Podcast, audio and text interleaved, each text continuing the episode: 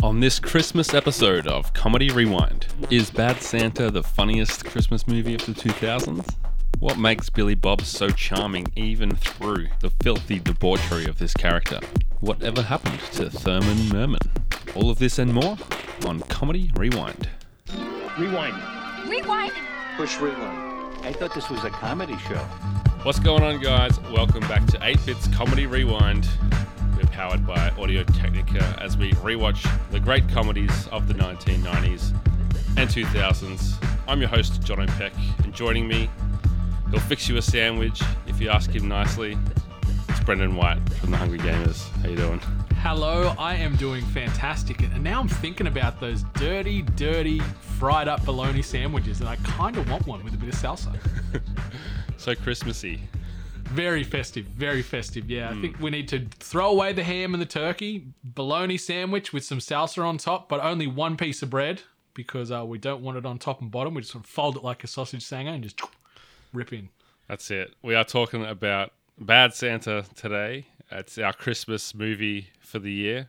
You know, we only get a chance to do one Christmas movie each year for Comedy Rewind. So last year we didn't even do one because I couldn't. Like we were still in the '90s. We'd done Home Alone already, and I was like, I'm not doing Home Alone two.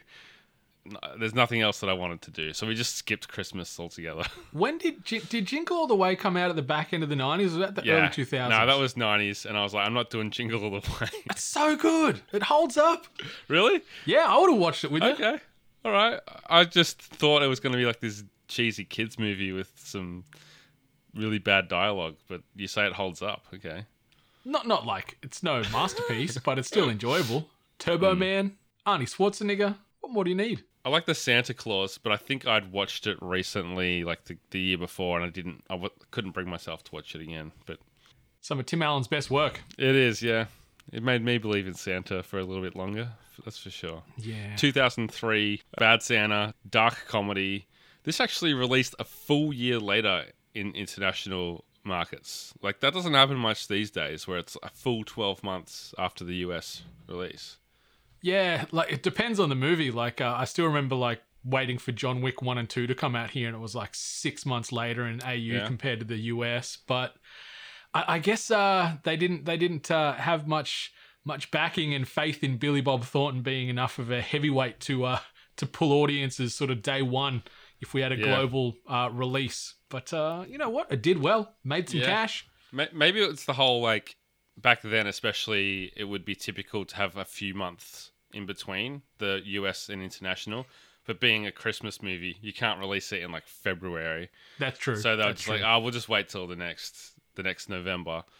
And um, yeah, like you said, it did well considering the budget. It was filmed for twenty three million dollars and made seventy six. So it's not like a, some kind of blockbuster or anything, but well enough to produce a sequel a good thirteen years later. I, I still, truth be told, I haven't watched the sequel. It's not meant to be very good. I've heard that. So that's one of the reasons. And then two, I just don't know how they're going to weave the plot threads back together to Yeah, to make uh Marcus and Willie go one last hurrah. Like it felt like they they broke up on pretty bad terms, but yeah. uh One know more what? job. I'm no writer or director. I'm sure that uh, it comes into the fact that they brought back the kid for it. Yeah. maybe the kid's like needs a new kidney or something, and Billy Bob's like, got to do this for the kid.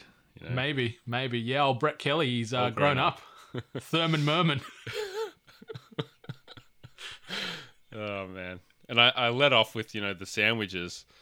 It's a pretty consistent theme through this movie is those old sandwiches. Yeah, that's that's the go-to in this movie. Like, uh, when in doubt, offer your guest or your friend a sandwich. Is the Yeah. uh, the moral of this story? It feels like Granny's offering sandwiches, Thurman's offering sandwiches, Willie's offering to make some sandwiches. Mm. Uh, I don't think Sue's offering to make any. She's helping with the mustard and stuff in the background, but yeah, sandwiches are a, a yeah, constant. everywhere. Fixing the sandwiches. All right. So, what are your memories of this one? Because I definitely didn't watch it at release. Yeah, I I remember I remember watching this on DVD, and I think this was still during the time when Billy Bob Thornton was still married to Angelina Jolie, and I was watching this just going, how did this man, this dumpster fire hot mess of a man, land Angelina Jolie, who probably at the time was like my muse, and I was, you know, crushing hard as most warm blooded males were and females, everybody on earth really, during that sort of late 90s, early 2000s, and or even now. But Yeah. uh, yeah, I was just gobsmacked that this disheveled, smackhound, alcoholic looking fellow landed my goddess and. Yeah, and then I was watching this movie like, well, maybe it's the comedy. Maybe he's a bit of a jokester, and that's just what won her heart over. And uh, yeah, that's that's my biggest memory is just sitting on the couch going, "How did he get her?" while laughing at how crass this movie is. It's very, yeah. The Coen brothers apparently came up with the concept for this movie. I was reading. They handed it off to this writing duo and the director, but I think they had their ideas for what it would turn out like. It probably wasn't exactly the same, but yeah, Billy Bob was um, down the list of, of suitors for that lead role. Some I was very impressed, like doing a little bit of research on that, Yeah. and um, the people that were in line with that role just sounds absolutely insane. Like we had James Gandolfini initially Mm. and as the as the focus, then Bill Murray, Jack Nicholson, and Robert De Niro also thought up as potentially Willie, aka Bad Santa, and. Man, I can't imagine anyone else but Billy Bob playing that role though, because he just suits this disheveled, broken booze hound better than those other ones. Yeah, one of the other people mentioned in the trivia was Larry David, and I would love to see Larry David as as bad bad Santa, because yeah, that would be that's the only one that intrigues me more than Billy Bob. I could see Bill Murray. I was about Might to say not- Bill yeah, could work it He'd have to really dial up the alcoholism. because we But I- get we get a bit of that in um Saint Nick. Have Oh, you yeah. seen that? No, I haven't he's- seen that. Yeah, and he's sort of this down on his luck gambling addict booze hound uh, neighbor of Melissa McCarthy, and he starts Okay. like babysitting hi- her kid while she's at work. I, I ma- maybe I have seen that actually. It sounds very familiar now. Maybe I takes just it to the, the takes the kid to like Yeah. the, the dog track and stuff like that. No, I did watch that. You're right. Yeah. No, that that was in the last couple of years, wasn't it? Mm-hmm. Yeah. Um, so Bill Murray was offered the movie, but turned it down for Lost in Translation, and Jack Nicholson was offered it as well and turned it down for Something's Got to Give. So they came pretty close to to jumping in on it. But I think landing on Billy Bob is a pretty pretty good win. Like you say that the whole like how did how did he get Angelina? There's something about him that I I don't know what it is, but he's he's I, I, can, I can see women being into him, and it's not purely physical. It's like there's something about his like It's it's that untamed attitude. wildness in him. Yeah. you know, He- they're like he's a wild boy, he's a bad boy. yes, He's gonna break my heart and probably steal my car, but you know what? We're gonna have a good time. there's something in his eyes, and it's the same with like his role in Fargo, where uh, he's pure evil, but there's something about him that when he's talking, you just can't turn away. Like you can't take your eyes off off him. Like he he, he just captures the room somehow. Yeah, even when he played uh, the American president in Love Actually, and uh, you know what? He was still a sexpot dirtbag in that too. And uh, yeah, he, he makes it work. Whatever whatever machismo and aura he's got, he hmm. makes it work no matter what role he's playing. Love Actually was actually released the same month as Bad Santa, so he had a pretty good Christmas, Billy Yeah. Bob. Good back on him. in 03 yeah so yeah i don't remember exactly where i first came across this but i had that weird moment where i went to watch it on netflix and the red bar was at the end you know showing that you've already watched it and i was like okay i must have watched it either last christmas or the christmas before and then as we were watching through it the other day there was scenes that i didn't remember at all so i feel like i must have been phasing in and out. Maybe I was wrapping presents at the same time or something. I don't know exactly what was going on. There, but there is an unrated version of it, so and I, maybe that's the one that's just on the streamers now, which has got I think another ten minutes worth of scenes and other But it bits was- of profanity. but the the red bar had indicated that I've that I'd already watched it. So that's Oh. where I'm a little bit confused about what was going on. Maybe I fell asleep, but either way, it, it was almost like I was watching it for the first time. So I definitely didn't watch it at release or even for years to come.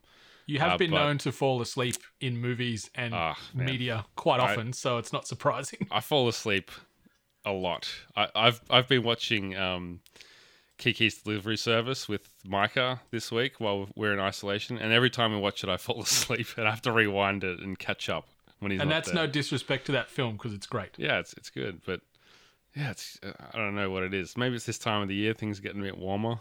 I don't know, but um, I didn't fall asleep in, in those very late nights that I had at your place, so um, That's true. that that would be that would have been bad. But anyway, um, Bad Santa. Uh, I wonder if it's like one of the first of the bad genre almost. Like you know how there's like the road trip, Euro trip.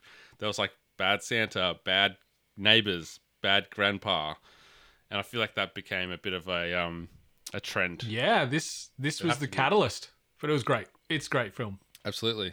and bad in every sense of the word in a good way. And we'll get to all the reasons why a little bit later. Uh, what do you want to throw out there as your guess for the Rotten Tomatoes score? I'm just gonna go crude and take the the low hanging fruit, and I'm just gonna say 69. 78. Higher than I expected. Honestly. Yeah, I, I even thought 69 was too high, but I thought, you hmm. know what? It's on brand for this movie. Like, there's a lot of penis references and penises getting hit and sex and curse words. So I'm like, you know what? Let's just fully lean into it. I expected you to say like 40 something, to be hmm. honest. Yeah, usually the critics don't dig these kinds of um, profanity laced films. You know, the the clerks kind of thing, the whole that, yeah, that whole thing. But I guess it, for whatever reason it works. I don't know. Maybe people enjoy the the way it kind of messes with the expectation of a Christmas movie. Who knows? But I've got a few comments here that I've, I find interesting. Um, the Sydney Morning Herald actually said, in the annals of movie profanity, this movie would rate an Oscar, but it's actually pretty sweet at heart, although never sentimental. And if you don't believe me, you know what you can do. Yeah, that's that's true. Like I was before you jumped into that, I was going to say that this movie does have a lot of unexpected levels of heart and sort of care in it. Like, yeah, um, Willie's Willie's liver's shot, but his heart probably shot to begin with, and it starts, you know, pumping anew. I'd say leading up into that final act, and it's it's it's nice, it's endearing, and yeah, the character development really adds to adds to the overall experience outside of all the uh, rudeness and crassness and sex and everything else. Yeah, it's interesting. Like he says, it, it never gets sentimental, and I think it's because he's like begrudgingly develops a conscience. Yeah, I, I think it gets sentimental in a couple of parts, but it's subtle. Like it's they don't hit you over the head with it, but like the the moments where you know he he tapes back together and rebuilds the advent calendar, you know, and he's got like. what does he Um, put in there? there's an aspirin in there and like a candy and everything else. like not not the chocolate that you come to expect in an advent calendar so he's there's these little subtle sentimental moments that are really endearing and, and, and nice Hmm. that breaks up the breaks up the rest of the tone Yeah, I guess compared to Christmas movies, it's it's not sappy and it it doesn't have like him like telling Sue that she's changed him or anything like that. Like there, there's no like real pour my heart out type of moments. So it yeah it manages to avoid that kind of thing, which helps it keep its edge. I think.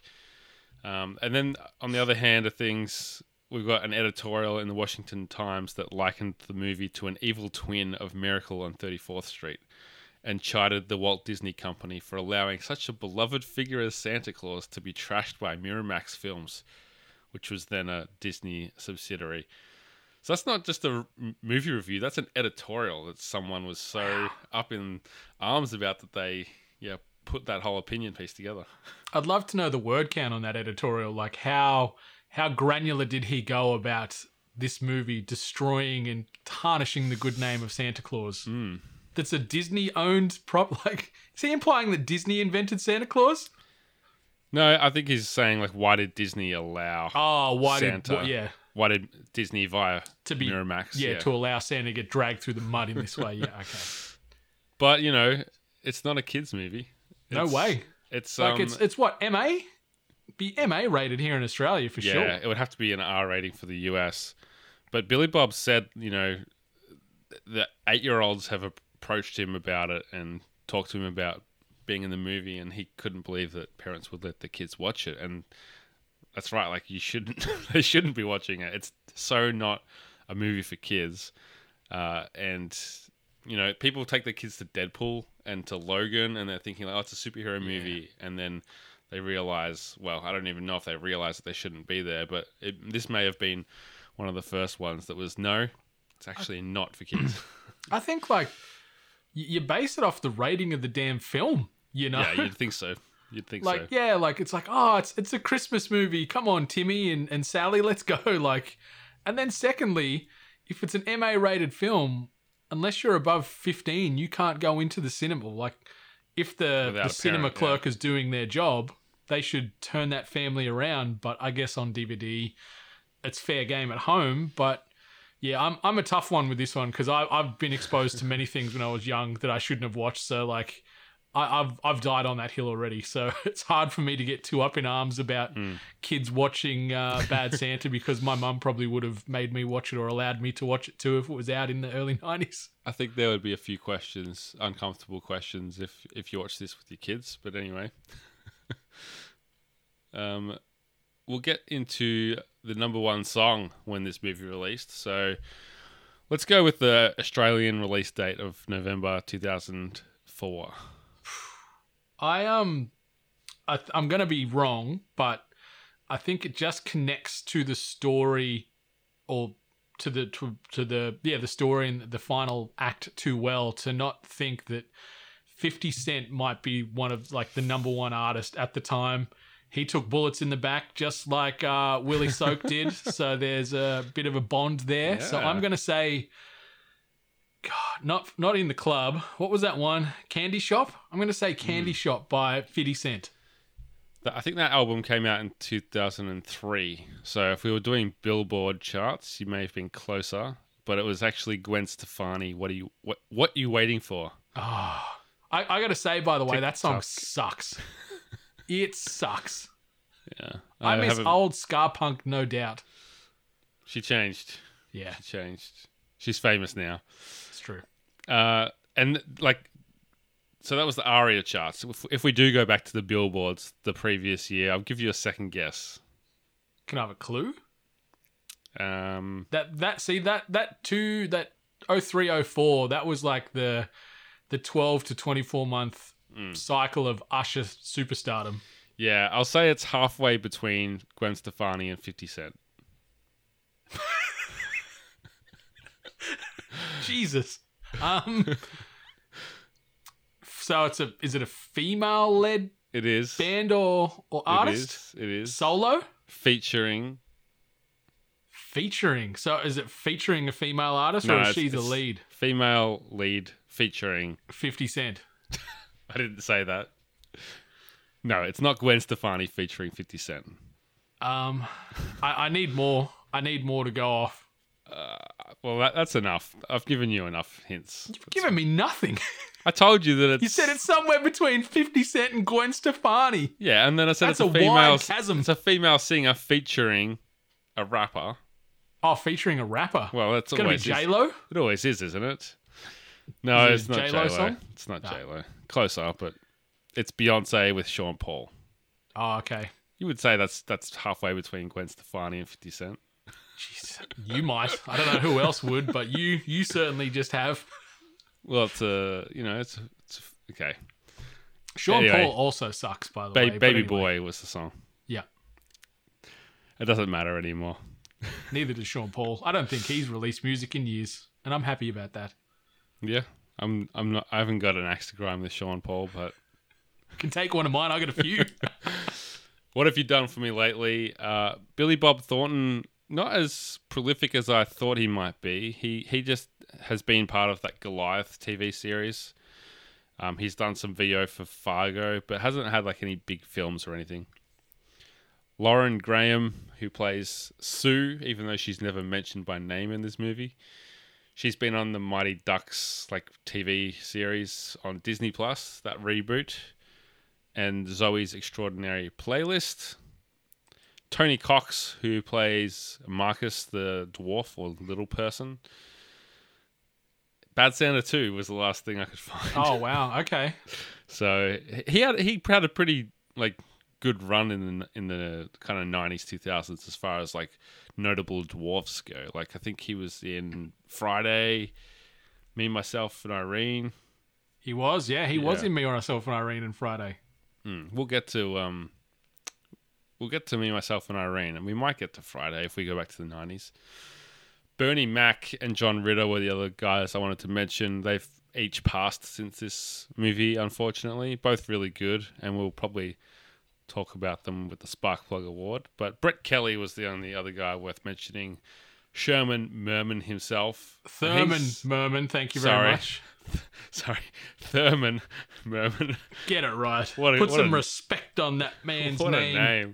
Also, also, Octavia Spencer as Opal, the random yeah. escort Mm. out the front of Billy Bob's apartment complex. She's gone on to act in many films. Yeah, she's done very well for herself. Didn't expect to see her here, especially in that kind of like blink and you miss it role. But uh, old uh, Brett Kelly has just done 20 episodes of a, sh- a show called Family Law, which I don't know, but it's having a bit of a run, so good for him. He's worked pretty consistently since this movie came out. It wasn't just some random child actor that never worked again. A um, little bit of trivia. They originally wanted Angus T. Jones to play the little kid who people would know from Two and a Half Men. It was Yes. just as that show was blowing, like the, the first season of that show was coming out the same time that this movie came out. So there was probably a bit of buzz around him. You know full well if he was cast in this role, nowadays he would have distanced himself from this film very, very Yes. quickly, just like he has with Two and a Half Men.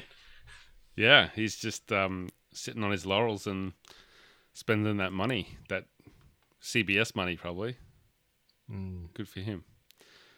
Uh, Brendan, what is the most 2000s moment of Bad Santa?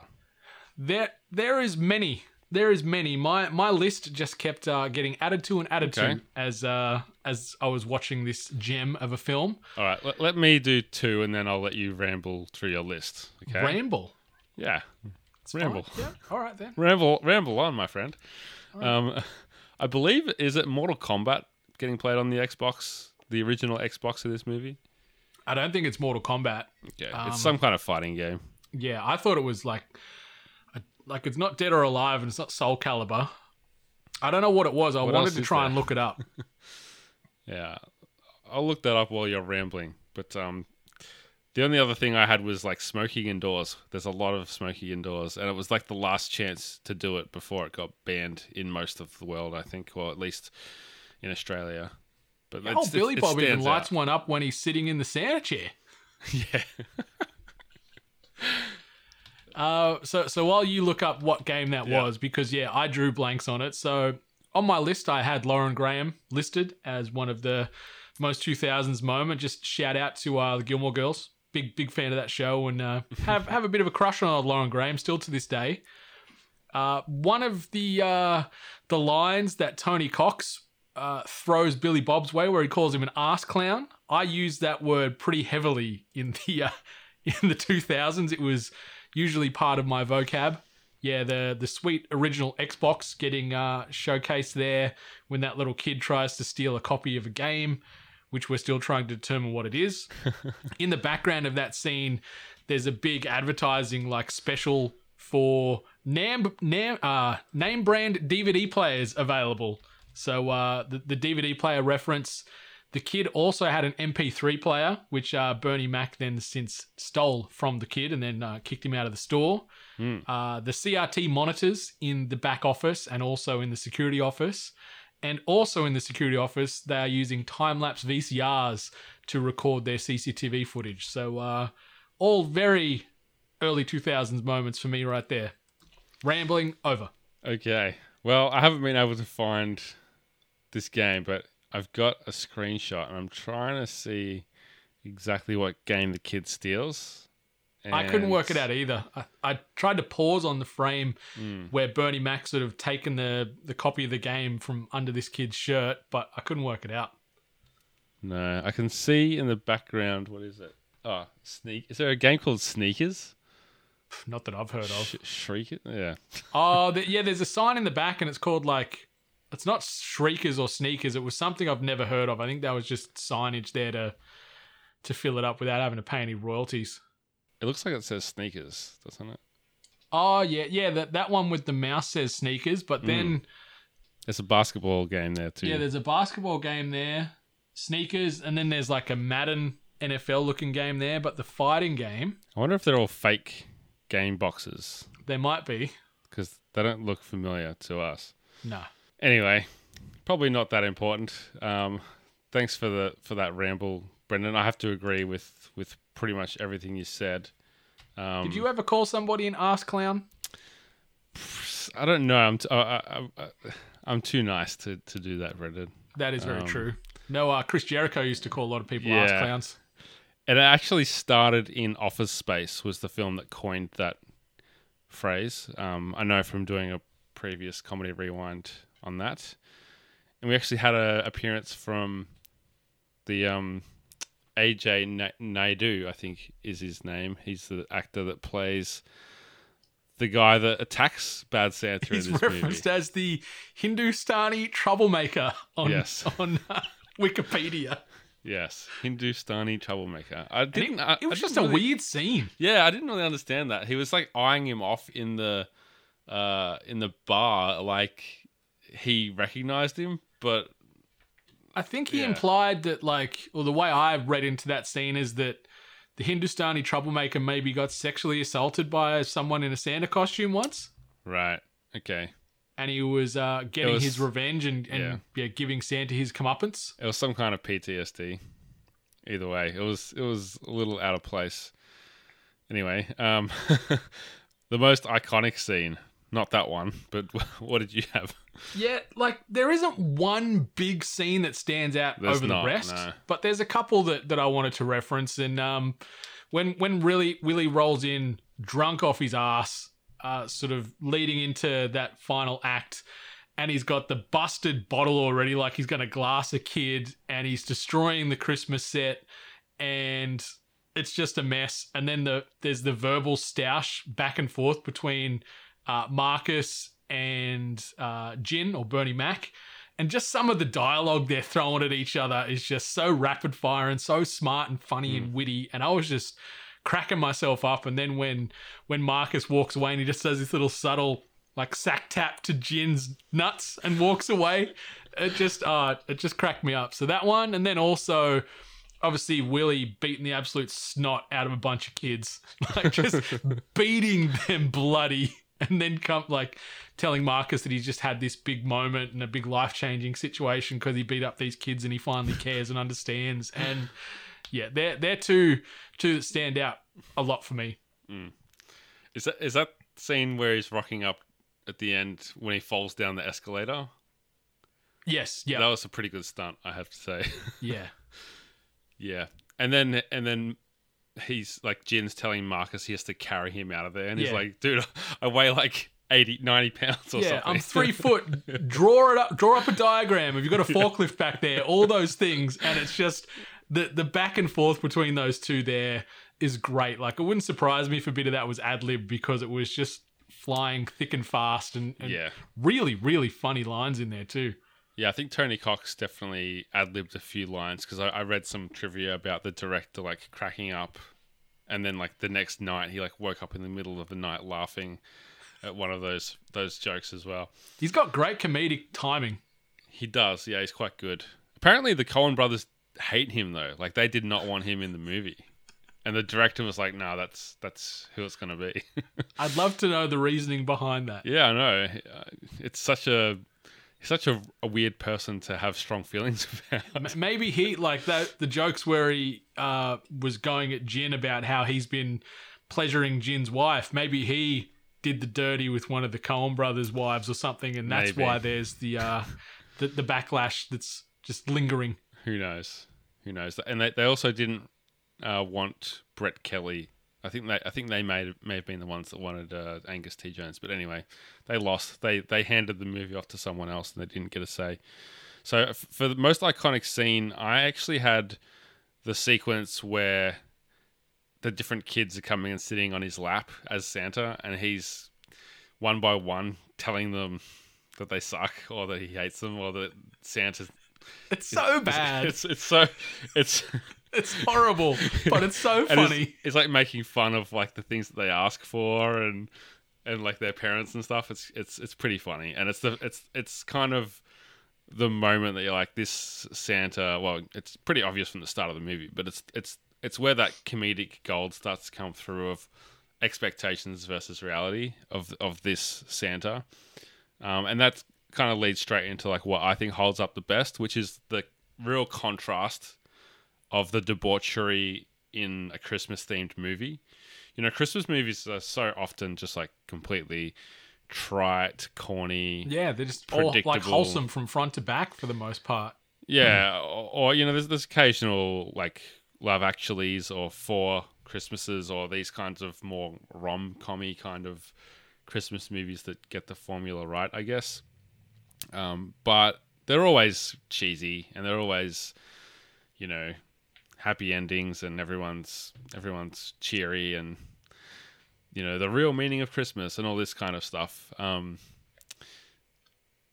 so to to have a, this movie where there's just a Santa who rips people off, beats up kids, you know, sleeps with bartenders, breaks into someone's house and decides to live there. I've just got to say that when he first takes Thurman home and he like he's like, you just live here by yourself or just with your decrepit grandma, and he and he's standing there with the balaclava on, and and the grandma who's clearly like catatonic and just gone. Yeah. You know, she's like, "You want a sandwich?" And he's just standing there, Santa outfit with a with a balaclava and like a a wrench or something because he's gonna knock her out and case the joint. Ah, it just cracked me up. and it, it's a really like again great contrast because uh, Thurman really is from those kinds of cheesy Christmas movies, you know, and he fits in with that corny kind of little kid, wide-eyed, doe-eyed, doughy-eyed um, wonder and everything, and like it's Santa, and he's so excited to be able to meet Santa, and Santa just completely takes advantage of him, and it's just hilarious, really. It really is. But then there's that that moment near the back end of the film when when Willie or Billy Bob is like, you know, like I'm not really Santa, right? And he's like, I know, but you know, I I just wanted a friend. You know, mm. like when Thurman sort of had this little moment where he's like, you know, I'm playing the game a little bit too here, and and I know that this is all an act, but you've been nice to me, and I want to be nice to you. And it was like another little nice, nice little subtle, touching moment. Yeah, and I think at that age that he is is probably when kids are figuring out that there's no Santa, but they still want to believe that there is anyway. And I Yeah. said before about like the Santa Claus and Tim Allen. Like I, I re- literally remember going into that movie being old enough to know that Santa's not real, but I walked out going like, yeah, maybe Santa is real because I was mm-hmm. just like so caught up in like the magic of the the film. And as a kid, you just like want to believe in that kind of stuff. So you know, I, I think that that's probably where Thurman was with with that too. And yeah, his sweetness and innocence is is so endearing, even though he's disgusting half the Yeah, time. Like the- he's got snot dripping mate. out his nose, Boogers Like, everywhere. like there's what is it? Um, uh, the kid like spits or sneezes chocolate on his face on That Santa's wasn't face. that wasn't Thurman that sneezed. No, no, him, yeah. But so he's sitting there with chocolate on his face, and then Thurman's sitting on his lap with snot on his nose, and it's just it's quite hard to watch. Just like a mess. Yeah. Hannah, Hannah was actually just like, "Tell me when it's over," or like, "Tell t- tell me when he's like wiped his face or something." 'cause she couldn't handle it. Yeah, the, the boy's a mess. But you know what? He's he's a sweetheart. He he carves carves Willie for Christmas a wooden pickle. I know. Because why not? he slices his hand open so deep, yeah, and they don't take him to the hospital or anything. no, and th- there's a good payoff for that because they don't even address it until the end of the movie. Really, Yeah. like that they don't explain like why did how did you cut your hand open? Why did you cut your hand open? They just kind of leave it, and then later on when he gets the gift, it's like oh, that's why it's covered in blood. Um, but yeah, that that kid would fit in in like a Napoleon Dynamite movie or something. I feel like he's just got that awkward timing, and you know when he gets the huge wedgie and he just walks into the shopping center with his undies like right around like his basically his ribs, mm. and it's like, dude, pull your pull your jocks down, man. and, and no one helps him with them. He just walks home still, you know, or walks back to the bus stop and catches the bus home. Poor kid. But yeah, like you said it before, there there is some heart to it, and I think that contrast with Christmas and the debauchery of uh, the character again plays well into that contrast of him actually having a heart and the movie ending in that way with the sweet letter that he writes and sends him the gift and he'll be out of prison before too long. Yeah, So- I, I agree. yeah. Like I, I had similar the, the the joy and excitement around Christmas and more directly around Santa Claus coming is is well executed in this in this movie. Like, yeah, they don't paint old uh, Willie in the with you know the best brush, but it's still all the kids queuing up for him and, and all the excitement and telling them what they want for Christmas and all that joy. Like it just sort of takes you back, like transports you back to that time, and you're like, what would I what would I have said? You know, what would I want? And I remember when I met Santa and I said I wanted this or that, and it's like so it's these nice touchstones in there, but also this is what holds up the best, but also I've used it as a direct segue to what holds up the worst, and that's Billy Bob Thornton not really having to act. Like it just feels like this is just Billy Bob Thornton just Yeah, rocking just up to set, living. Well, it's funny you say that because he actually was genuinely intoxicated during some of the filming. You can see it. Yeah, he's he's a method actor, I guess. So in that scene where he falls down the escalator, according to this IMDb trivia, he actually passed out after drinking three glasses of red wine for breakfast, followed by vodkas and cranberry juice, then a few Bud Lights. So the you know I, I thought that they kind of exaggerated his drinking. There's a scene where I, I guess Marcus lets him into the shopping center after he's left to, to rob it, and there are eight cans of beer on the ground as he's in the in the back, you know, waiting Yeah. bay, the, the loading bay or whatever. And I'm like, how could you have drank eight cans of beer in like what seems like five or ten minutes? Yeah, But he Billy Bob just says, "Hold my Santa hat, Jono. Yeah. I'll show you." Yeah, so that's like three, four, five. That's like it sounds like he had like eight standard drinks um, before breakfast or when it, whatever that was that he filmed the escalator scene. So yeah, he's he's um gone full method. Yeah, and like obviously a lot of the booze getting poured is still probably water or non-alcoholic, but it does make you wonder if some of those scenes where he's doing these vodka pours and it's like two thirds vodka and then a nip of OJ or just straight, like you sit there and wonder how often on set was he just blazed and just shooting from the hip because he looks so disheveled, but it purposely encompasses Willie Soke. Like you look at him and go, "Yep, this is what you'd look like in this situation." It worked for Sue as well. She was up for it. My goodness, and and it's like it breaks my heart because she's like, as I said earlier, I got a had a big old crush on Lauren Graham, and she's still just this cute, wholesome woman, and then she's just head over heels, hard eyes with Willie Soke. And then the whole F me Santa, F me Santa in like every time they're they're getting involved doing things here, there, and everywhere. It's like, oh my god, It's, what are you um, doing to my my beautiful Lauren Graham? It's almost like one of those roles that she would never have played after she became famous as well. Like uh, uh, Gilmore Girls must have been after this, right? Let me just check. because you know there's certain things that certain actors don't seem to do once they're famous. No, this is Gilmore Girls started in 2000. Oh wow. Yeah. So maybe she was doing it. It's it's like okay, you think like calculated move. She's doing it to like shake that kind of mum image maybe before it was too late. Because Yeah, she makes- basically makes she basically went on to play like the same character in Parenthood for like six seasons as well. So I guess she was getting these kinds of roles in while she still could. Yeah, but uh, she was certainly a uh, a turn from what we're used to seeing with, with Lauren Graham on screen. That's for sure. As a, as a, a Santa sex crazed uh, fiend. Yeah, yeah. I'm glad that she acknowledged it though. She's like, yeah, I've got. Uh, did, did she say she had daddy issues as well in the Um, movie? no, uh, she she came from a Jewish family, so like Right, Santa was seen as forbidden. Yeah, yeah, of course. So it's something she always wanted but could never have, and now she's getting it Yes. in other ways. Like you know, I'm not gonna I'm not gonna kink shame anybody. Everyone's got their things. Hmm.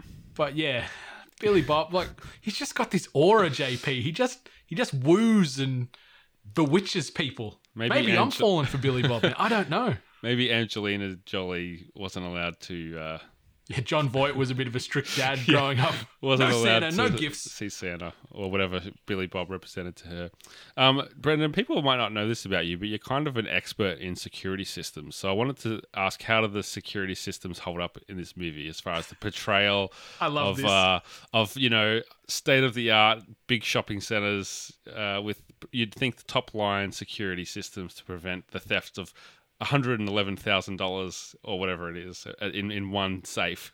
it just so happens in my what holds up the worst notes. Like we didn't we didn't script or plan this, listeners. This is off the cuff stuff here. I know I, you- obviously yeah. put my note in because it was going to be one of my holding up the worst points. And and the biggest thing is when you see Marcus slide in and like cancel the alarm going active with Mm-hmm. any one of these big alarm systems in large shopping complexes, large premises.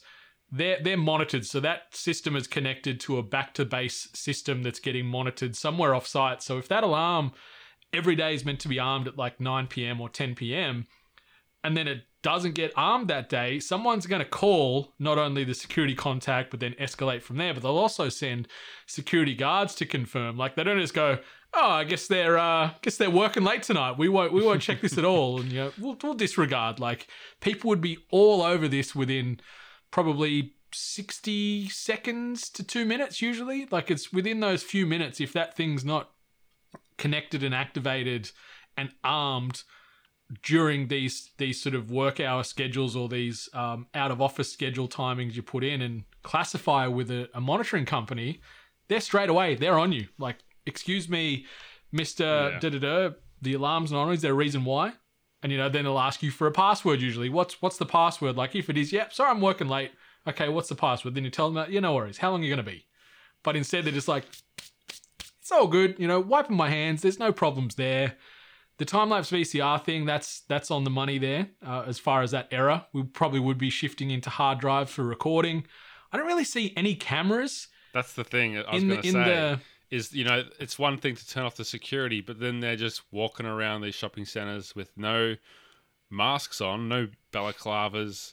They're not wearing gloves. They're not really doing any of the traditional burglar type of uh, precautions. They're just willy nilly slamming safes and drilling holes into steel and whatever else. So it- doesn't seem to uh, have have taken that extra step to realism. Yeah, like like most of the higher value items, and especially safes and things, they're always got a secondary monitor and a read, a reed switch on them, and a and sort of a safety sensor, and then you'd have some of the the, the areas in the in the glass containers with jewelry and things. Usually, they've got um, sensors in them too. So if that glass is broken, it's a glass break sensor that sort of can hear and determine that pitch, like that psh sound. So that'll trigger an alarm. So there's all these things that never get classified in movies because then obviously take the fun out of the movie where it's like we've got you because of this, this, and this. But yeah, it's it's pretty on brand. Like the CCTV, it wouldn't have been monitored; it would have just been getting recorded back locally. Right. So then, in conjunction with the alarm, they'd go back and look at the footage. But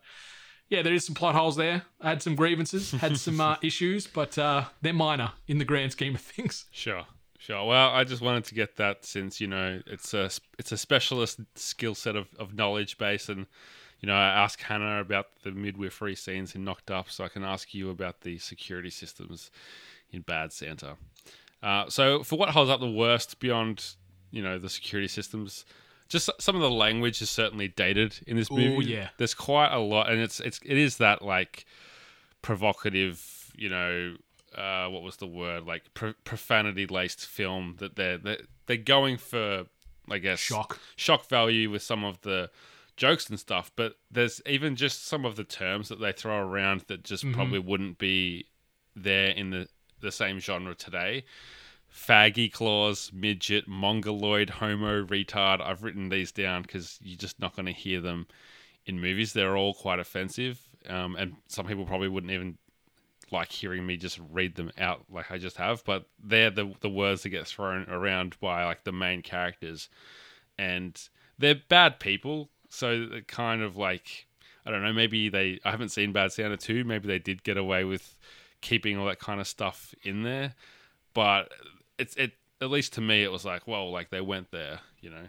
And, and they went there often was the other thing. It wasn't just one scene with a couple of these lines thrown in for a little bit of extra spice. It was constant. Like obviously with Marcus, who is who is a dwarf, that is going to be a constant uh, butt of jokes throughout the movie. But yeah, like going towards handicapped people, and yeah, some of those other words you mentioned, like there's a few times I'm like, whoa, oh, okay, like you know, I swear a fair bit, never say stuff like that, but when you hear those things in this day and age, like obviously back then, I'm not saying it was ever fine, but it was, I guess, more widely accepted back then in film and television where they lent into a lot of that lowbrow crap.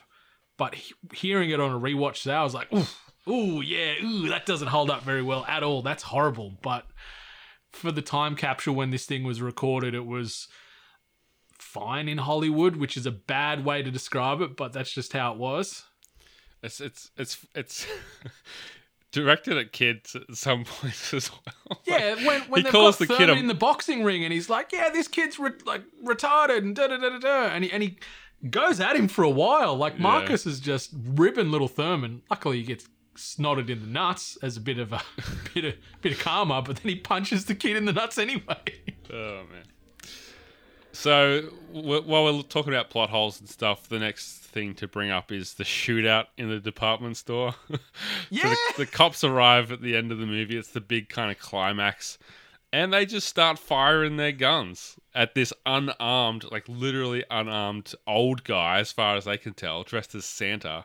and a dwarf and his Asian wife.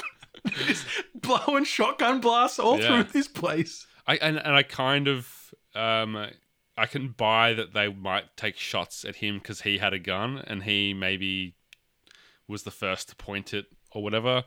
Um, so sure, maybe they take a shot at the dwarf, but it's it's like shoot now, ask questions later, and not only that, they take chase after Billy Bob with like the entire police force of the entire city it seems like. He's unarmed. He doesn't even have like money that he's stolen. He's just fleeing the scene of a crime with nothing on him in this police chase and then gets to the house in a residential area and nine cops decide to take shots at him Shoot him in the back put bullets in him.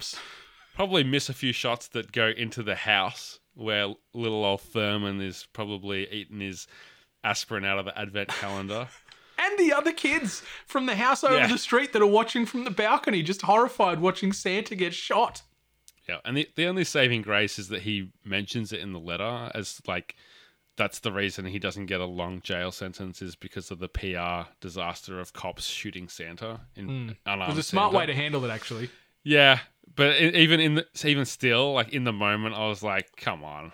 And and then they they address it, but it's like just because you address it doesn't let you get off scot free. Like it's, I, I was just like, America, you know, this is this is this is foreshadowing to yeah, oh man, decades and decades of this kind of stuff.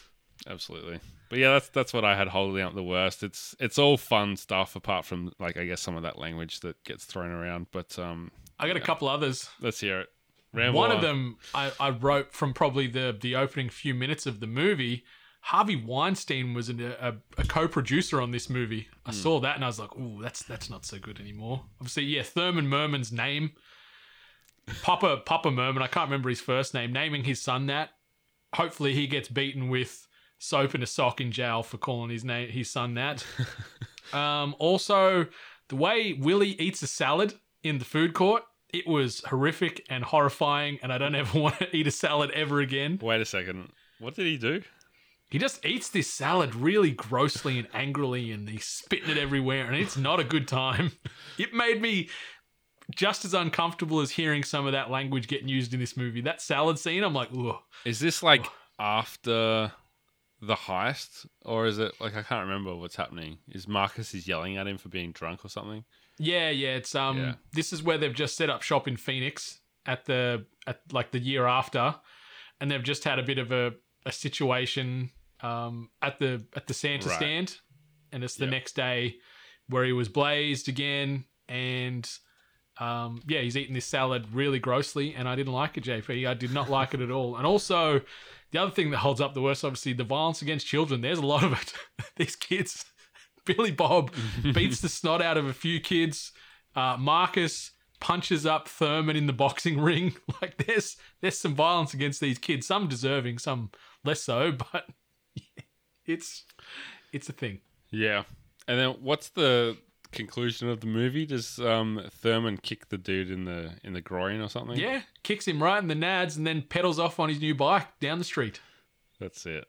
That's it. Oh man. Okay. Um, so there's plenty there, but we'll we'll let it slide for now, I guess. Um, who would be most offended, do you think, from watching this now? Uh, Santa Claus, the biggest person to be offended, I imagine, for this uh, very horrible representation of his uh, very wholesome way of living and uh, you know, the gifts that he provides us all and what have you. Outside of that, uh, just just the the the circles and the groups surrounding some of the language that you mentioned earlier. LGBTQI people, people with mental deficiencies, uh, dwarves, little people, anyone in that situation would be feeling a little offended. Outside of that, I don't know. Yeah, e- even like the portrayal of um, uh, Marcus's wife was very kind of stereotypical. Like I think Yeah. I think um, they called her a mail order bride at, at one point as well, which I guess that's a real thing, but some people might not be too pleased with the characterization there. Um, yeah, it's true. yeah. So does it pass the internet relevancy test via memes and gifs? And I'm gonna say no, it doesn't. Um, I had a bit of a look for gifs, and all I could find was, I mean, Peanut there's butter? some, there's some- Just some peanut butter? there's some bad Santa reactions that um, are quite good, but I don't really see them used. And then there's like a line from Sh- uh, Thurman about like fixing sandwiches that could be funny. Um, stay hungry, but nothing that I see out there really. The only one that I can think of and that I use for a little bit and people I know have used is when they're in the barn, he's like going, half. And it's like, half. Half. you know, when he's when they're sort of haggling back and forth, Yeah, Gin and Marcus and, and Willie about the Yeah. split they're gonna have getting in on the heist together. that was that half scene. scene, is Yeah. fantastic and, and I know I've used that. I don't know if I haven't used any of that in a long time, but it's not relevant so much, but it's it's a little nod. Yeah, I'll give a little nod to that All one. right, I'll, I'll let that. I'll let that go on the record. Um, yeah, Bernie Mac, he's quite good. He is. He's very missed. Uh, how would modern smartphones and social media change Bad Santa?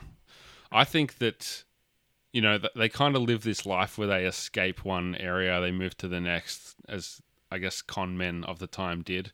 They'd get discovered so much quicker now. I think any kind of news story about a Santa stealing from a shopping center would go viral now, and I think that his face would get plastered everywhere because they, they had to know that he was responsible for these thefts, right? Like, Yeah, like old Gin or Bernie Mac Yeah. put it together pretty quickly. When he's like, you know, seven different Christmases, seven different Santas, you just go to another city and you change your name. But he's like, I don't care, I just want in. he wants to buy a buy a ranch, go retire on a ranch or something with his Yeah. bolo ties. that's it. uh, so yeah, I feel like that would probably be a, a difference, but um, that was all I could come up with.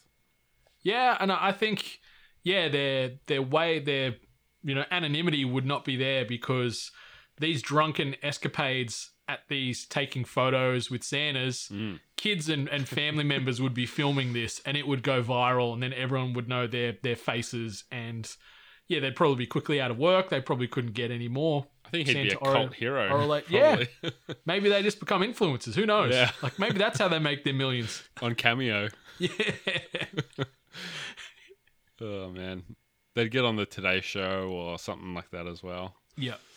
Uh, so the next question is: Could you make it today, and what would the 2021 version be? And I have some fantasy casting. I know that they made Bad Santa 2 in 2016, but just taking this concept and seeing what you could do with it. Playing against type, I'd love to see Will Ferrell as a, a, a bad Santa. Oh yeah. Um, You know, that's the whole elf thing that's kind of playing into that contrast of uh, of of Santa stories. So it'd be cool to see him. You know, we've, we've just watched The Shrink Next Door, where he does play like an older. You know, he's getting he's getting a bit older. He's got the beard. He's going a bit grey. Mix that in with a bit of um, Ron Burgundy when when old uh, Baxter gets booted off the the bridge, and he's like kind of spiraling, and he's going into his like drunken kind of Yeah, a bit uh, of bit of Frank the Tank in old school comes out in him. yeah, yeah, that that spiral in, into that despair and darkness, and I, I could see Will Ferrell making making that pretty fun. And then you could also go into like a dark, gritty reboot, go even darker than this. Cast Bryan Cranston as uh, Bad Santa. Oh, do you, do you think he's taking these gigs because he's got cancer and needs to make money for his family? so he's doing these robberies. Yeah, absolutely. The, the tough part is, I can picture Bryan Cranston having sex and with Lauren Graham or whoever, but Will Ferrell, I have a hard time picturing That's- him as like a sex fiend. That's why it would be so jarring. That's true. against type, and and you know, Buddy the Elf and everything. People just wouldn't expect it. Yeah, I like it. I like it. But um, I could see that. I'd watch that if it's just a Bad Santa off offshoot, whatever they're going to call it. I, I want to go back and watch Bad Santa 2 now. The more we're talking about this, I'm like, I need to watch this just to see Just how curiosity. bad it is. Like, no pun, just how bad the movie actually is because I've heard it's a mess. You wouldn't think Billy Bob would just do it for the cash, but I guess he did. I Yeah. guess he did. Although it would be a pretty fun role to play. I think I think he actually said that it was one of his favorite roles to play and the time that he wishes he could go back to. So yeah, it makes sense that he would do another movie. such a such a dirtbag. Like I just had a flashback to the scene when he's in the arcade teaching the young girl how to play the pennies. And he's Oh, like, you know, yeah. you got to put your hips into it. And he gets Oh, behind her and gyrates her. I'm like, oh, come on. that was that that was uncomfortable. Yeah, That was uncomfortable. yeah, that was not necessary, but it was on really- brand for Willie. He really thrust into her pretty hard. Yeah, he nearly broke the machine. Okay, it's time for the Steve Buscemi Spark Plug Award. Steve Buscemi. A real spark plug. My like Octavia Spencer's not in it long enough to No. be uh, on the nominees, so I'm gonna put my money behind yeah the the two that you mentioned earlier, the the late great Bernie Mac and the late great John Ritter. I think Bernie Mac takes it out because just that half scene alone just just gets me. and then he just gets killed off off screen, you know, gets squished between two cars, and then they Yeah, brutal. dispose of the body in the car somehow. But yeah, I'm going going Bernie Mac because the half scene as well as the the part where he steals that kid's MP3 player is just fantastic. Yeah, he's great. I do love John Ritter's performance as the uh, the the head of the shopping center. Not quite sure how to deal with with Willie. Yeah. Nothing against that, you know. I'd, ne- I'd never, I'd never, you know, prohibit someone from fornicating. You know, I'd never make them be celibate. You know, I'd never enforce that stuff. Like he's, he's just tied up in HR red tape. Yeah, yeah. Uh, and then he he doesn't even want to like repeat some of the the language that Willie's using. It's quite funny. Uh, but yeah, it's hard to go past Bernie Mac. He's a bit more force of nature, which is on on brand for the Spark Plug Award. Even if he is in it a, quite a bit more than John Ritter, he has more chances. But uh, I just wanted to give a quick shout out to uh, the bully, who I've written down here as Nick Carter. Aaron Carter, maybe I'm thinking of. Yeah, which is- Aaron Aaron Carter works, but also, God, what's his name? What's I'm blanking on the the little blonde haired kid from Harry Potter. Oh, Weasley. Yeah. Oh no, no, not Weasley. uh, yeah, I know who you're thinking of. I haven't seen it, but he's, he's the like No, Aaron Carter's a good good reference. Draco Malfoy. Draco, that- Draco Malfoy. yeah. That's it. Thanks for coming through there, JP. Yeah, just a quick Google. Um, haven't seen most of the Harry Potter movies. It's not. Really? Yeah, it's not one of my things. Oh. It's not. Yeah. How would you know? I just haven't seen them. That's why You don't like one of my magic? No, I just I just have never cottoned onto it. Like I've just Oh. I watched like a couple random ones, but yeah, it's never grabbed me. Got Okay. nothing against it. No hate. There you go. Just you know, Draco Malfoy. Yeah, the uh, Max. Van Max Van Vile or Max Van Villy is the guy's name, who's known Okay. as a skateboard bully in this in this movie. It's a very villainous name, Max Van Vile or Max Van. Villy. Very uh very villainous. Okay. Uh Brendan, is Bad Santa still a good movie? I think it is JP. I enjoyed it. Like the time flew by. Like I watched it a little bit before we recorded tonight, and I enjoyed it. I was chuckling along. I was engrossed. I liked the writing.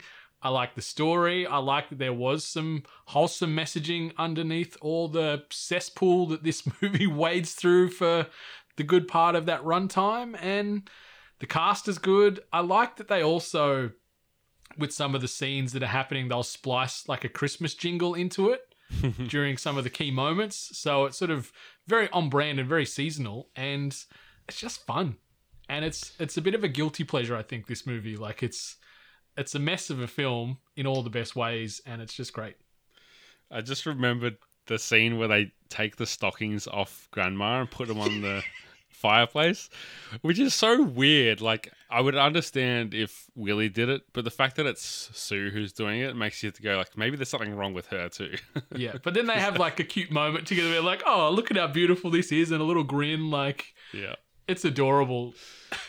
It's just, it just looks so, like, they look like two condoms sitting on the Yeah. mantelpiece instead of stockings. It's just, it's just a weird kind of unwrapped floppy thing that's just, I randomly, when they did that, I remember watching this for the first time. I thought they were taking them off because maybe she had like real bad varicose veins and circulation issues. So I thought they were taking them off because she couldn't walk any longer. And then I'm like, oh, no, that's what it is. It's a Christmas stocking gag. I get it. Yeah, I have to agree. It's a good movie. Uh, it was easy to rewatch. I actually noticed when I was watching through, like, it doesn't really follow a typical structure of a film. Like, it doesn't have like Act One, Act Two. I mean- it it, it does because pretty much every movie does, but it doesn't have a clear like build up to a climax. It, does, it doesn't feel like it's building up to anything apart from, I guess they're going to do another heist but it's not like um, there's not all these conflicts that have to be resolved along the way. It's just kind of like he's slowly getting to build up to this relationship with with Thurman and and feel something for him, and it's a very gradual thing where it's not like he has to overcome something. It's a it's a very more subtle kind of um, structure as far as that goes. It's very true. Very Yeah. true. But it's just well done. Yeah, and front- it works. front to back, it works. It's funny. It moves along at a good pace. There's some good gags, some good moments in there. A lot of ice cream licking from all kinds of characters, which is strange, but that's a ongoing uh, plot plot device that they bloody have in a lot of weird scenes. But yeah, it's great, and it's gross, and it's a good Christmas movie. Yeah, I have to say, out of all the 2000s Christmas movies, I'm glad that we did this one. It Me wasn't too. really. It was between this and Elf, and they're two very different movies. That's for sure. Yeah. yeah, I think you got to be in a particular mood to watch a movie like Elf where you could chuck this on anytime just because it is like hmm. Elf's more wholesome and yeah, it's got some humor but it's a bit more subdued compared to this where they're just throwing gags and crazy situations and just, just Yeah. so much stuff getting slung your way and it's the best. Elf also has a an angry dwarf in it, so to That's speak. true.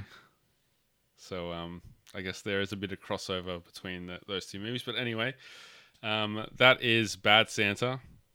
Go watch it if you haven't watched it for a few Christmases. It's on Netflix. And of course, if you enjoyed the podcast, you can subscribe, share it with your friends. Grab your 8 bit merch over at shop8bit.net. I don't think we have anything Christmas themed, but that's fine because Christmas is over pretty soon and you'll be back to your normal wardrobe in, in no time. You could buy a red and a green shirt and wear them at the same time. Of course, that's true. It's as close as we're going to get. For now, for now. Uh, there's also a comedy rewind inspired T-shirt with a Sony VHS throwback design. So check that one out. If you really want to support what we're doing, you can uh, leave your podcast ratings and reviews that make us feel all warm and fuzzy inside, especially in Podchaser and Apple Podcasts. And if you truly, truly want to, uh, you know, in this time of festivities, reach inside your heart in the, in this time of giving and, and give back to 8-bit there's the Ko-fi page where you can support what we're doing financially which helps keep things rolling helps keep the emotional lights on as well as the physical lights on. And that's ko-fi.com slash we are 8-bit brendan any special offers you want to mention to the dear listeners Um, not really, but just just sort of watch this space as far as our social medias. Like it is starting to to wind up for the back end of 2021. We've only got a small handful of new content coming out between now and, and Christmas, and then we've sort of got a couple of weeks off. But we're going to be coming back with a lot of new content, a lot of new ways to interact and uh, be part of the shenanigans here that is 8 bit, uh, and that'll all be announced and disclosed probably middle of January. We're sort of going to take about three to four weeks off and then uh, get back into the swing of things after that Christmas New Year break and uh, yeah, come back at you with some new content and yeah, as I said, some new ways to to get involved and be part of the experience that we're excited to share with you. Very good. There's a lot happening uh, as we get into the festive season. You can dig back a couple weeks in the Hungry Gamers feed for the Festivus episode, and we've just put out the uh, Biddy Awards on the Hungry Gamers. So check that out. See, Yeah. uh, see, see what the 8-bit community voted as its. I guess it's it's winners in terms of uh, games and TV shows and movies of the year and, and whatnot, right? Exactly. Yes, that's completely driven by the uh, the 8-bit nation themselves. We don't have any any swing or say in the final vote. So uh, those those award winners are decided wholly and solely by the nation, and it was very exciting and interesting to sort of see not only who got nominated but also who took home the bicky. So uh, yeah, check that out on the Hungry Gamers RSS feed. It was a ton of fun to put together. We had some fantastic cameos and special guests, and uh, it was a journey, but it's a journey well worth taking. So uh, yeah, get that in your ear holes ASAP. Maybe play it on Christmas Day over Christmas lunch because it's a fantastic episode, very wholesome. Bring the family together over some uh, bologna and salsa sandwiches, and uh, yeah, just uh, you know, bring in the cheer together with us. Very good, very good. Okay. Uh, of course, you can catch Brendan on social medias at Brendan8bit. You can catch me at Johnny himself. Dear listeners, thank you again for joining us on Comedy Rewind. Be kind. Happy and safe holidays, everybody.